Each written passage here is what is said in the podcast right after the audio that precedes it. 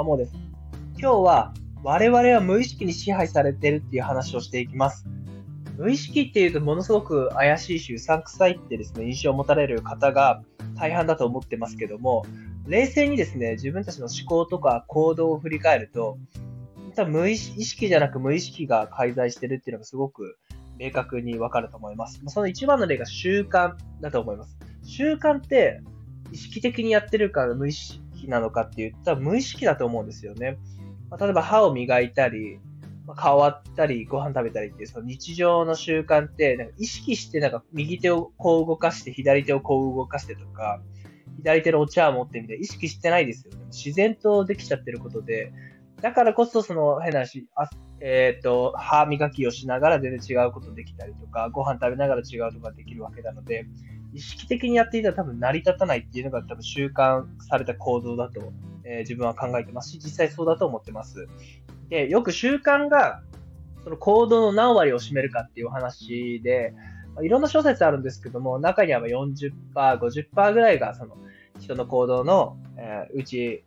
習慣が55割ぐらい占めてるだろうって話もあるんですけど、中にはですね、すごい理論があって、理論というか考えがあってですね、9割方習慣が占めてるっていうことを言う人もいるんですよ。9割習慣っていうことであれば、まあ、習慣ってまあ先ほど無意識にやってることなので、その我々の行動、私たちの行動の9割がまあ無意識でやってるっていうことになるんですね。だから意識の介在する割合で10%ぐらいしかなくて、無意識がほぼほぼっていう話になってきます。まあ、これは驚きですよね。うんまあ、それは意識できないことなので、我々というか、分かって、分からないですよね。で、ま、とはいえそんな言われても無意識潜在意識って言われてもちょっとなっていうことであれば、まあ、分かりやすい行動で言うと、まず車の運転。これって意識的にやってないと思うんですよ。慣れてる人であれば。まあ、例えば最初の方はですね、初心者の頃でも左に曲がろうって考えたときに、あの、もうこう、ハンド、右手を左手をこう動かして、アクセルをこう動かしてみたいな、もう多分一個一個意識して動かすと思う。最初のうちはですね、まあ、自動車教習所で習っていた時とか。ただ、なら、もう慣れてきて、も何年も運転してたら、わざわざ左に曲がろうと思った時に、この右手をこう動かして、右足をこう動かしてみて考えないですよね。まあ、別になんか自分が考える前ぐらいなんかもう自然と左に曲がろうと思ったら、もう左に行ってますよね。まあ、車線変更もそうだし、右に行くもそうだし、アクセルもブレーキもそうですよね。だ意識してないですよね。もう本当に無意識無意識的にできてますよねって話です。逆にその車の運転をしたら意識しようとすると逆に多分変になると思います。自分も経験あるんですけど、意識的になんか左に行くときどういう風に体を動かしてるだっけって思えば思うほどじゃあぎこちなくなります。だからそんなもん無意識で任せた方がいいですよねって一つので、もう一つはスマホの操作もそうだと思いますね。最初のうちって、もちろんその自分の打ちたい文字を打つときって、まあ、一個一個その手、指のをどう動かすかって考えていいんだと思うんですね。ただ今ってもうフリック操作なんか誰当たり前にできるですし、もうなんか考えたことそのまま打てますよね。で、逆に指の動きとか全く意識せずにやってますと。で、よくああるのはピアノもそうだと思いますね。自分は正直ピアノをやってないんですけど、ピアノをやってる人の話聞くと、意識的にですね、どの指をどう動かすか考えてないですよね。膨大な意識的な練習の結果、もう無意識で指を動かせるわけなんです。逆に、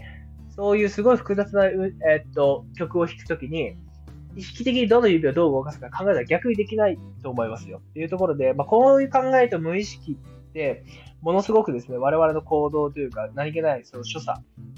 とかに影響を及ぼしているというか、はい。っていうふうに考えられますと。っていうか、もうそうだと思いますね。で、意識ってよくいろんな、その潜在意識とかちょっとうさくさいスピリチュアルな話になるかもしれないですけども、意識の膨大な集合体が無意識っていう風に言われてますね。だから最初は意識にやっていたことがどんどんどんどんどんどん、その無意識に蓄積されて、いつもいつの間にかなんか意識せずともできてやるっていうのがほぼほぼの行動で、まあ中には習慣が9割っていうぐらいの人もいるので、9割方の行動がそう無意識で行われているっていう風な、えー、考えになります。で、まあ、こう言うとどうすんだよみたいな話になるじゃないですか。じゃあ意識でどうしようもないと。うん、で、そうするとですね、じゃあ、じゃあ意識でほぼほぼ解決するのであれば、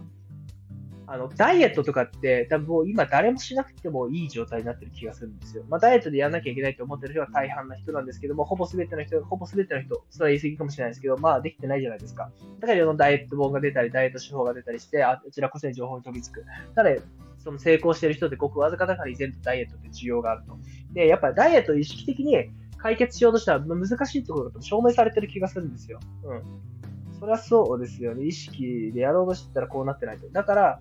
無意識では多分本音はしたくないって思ってると思うんですよ。ダイエット、痩せたくないじゃん。だから痩せるぐらいならもっと美味しいもの食べたいみたいな。で、思ってるんで、運動もしたくないと思ってるんで、まあ、成功しないわけですね。で、やっぱそれって、まあ、習慣とか勉強もそうだと思っていて、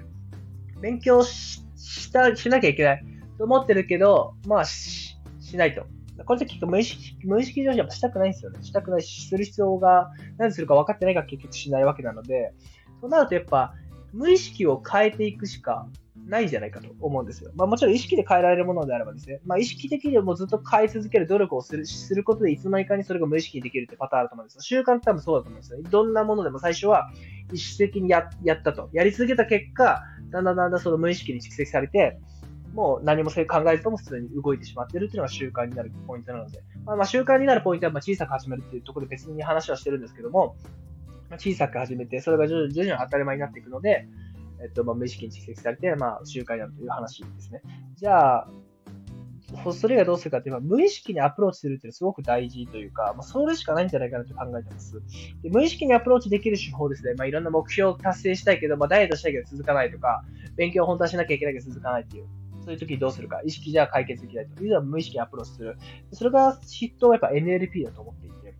やっぱ NLP は本当無意識にアプローチしていろんな自己変革とか他者に変革を起こすものなんで、まあ、最終的にはまあ我々が無意識に支配されているのであれば、やっぱ無意識を変えるアプローチっていうのが自然じゃないかと。で、その無意識にアプローチする方法って何かって、やっぱそのうちの一つが NLP ですね。だと思うので、まあ、ぜひ NLP をみんなやってほしいと思ってますし、特にその教育現場に携わる方、なかなかそのっていうのも、やっぱ子供はいくらでも変えられる。まあ、大人も変わるんですけど、やっぱ子供っていい方向に変えやすい時期だと思うんですね。まだその、ずっと蓄積十何年で、歴史、歴史、その子の歴史の中で変わったものを変えるのと、やっぱ50年、60年溜まった人と変えるので全然違う、難易度は違うんで、子供だったら今からもどんどんどんどんいい方向に変えやすいと思うので、そういったことに携わる教育現場の人とかはぜひ NLP を学んで、子供の無意識にアプローチをして変えていきたい、変えてほしいなと思います。で、まあ、正直じゃあ無意識にアプローチできた証拠ってど何なんだよっていう風になるんですけど、正直、証拠、証拠はないっすね。だってわかんないっすもん。ただ、まあ、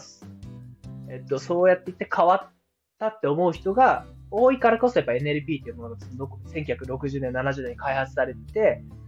50年近く残ってきてるわけなので、まあ、ながち過去の方々、実際に本当に変わったと実感した方々に支えられてるのが NLP だと思うんで、まあ、50年生き続いてるんで、まあ、あながち嘘じゃないんじゃないかなって思いますし、まあ、本当だなって思います。でまあ、それはなぜかというと、まあ、もちろん50年間、そう開発されて、まあ、今に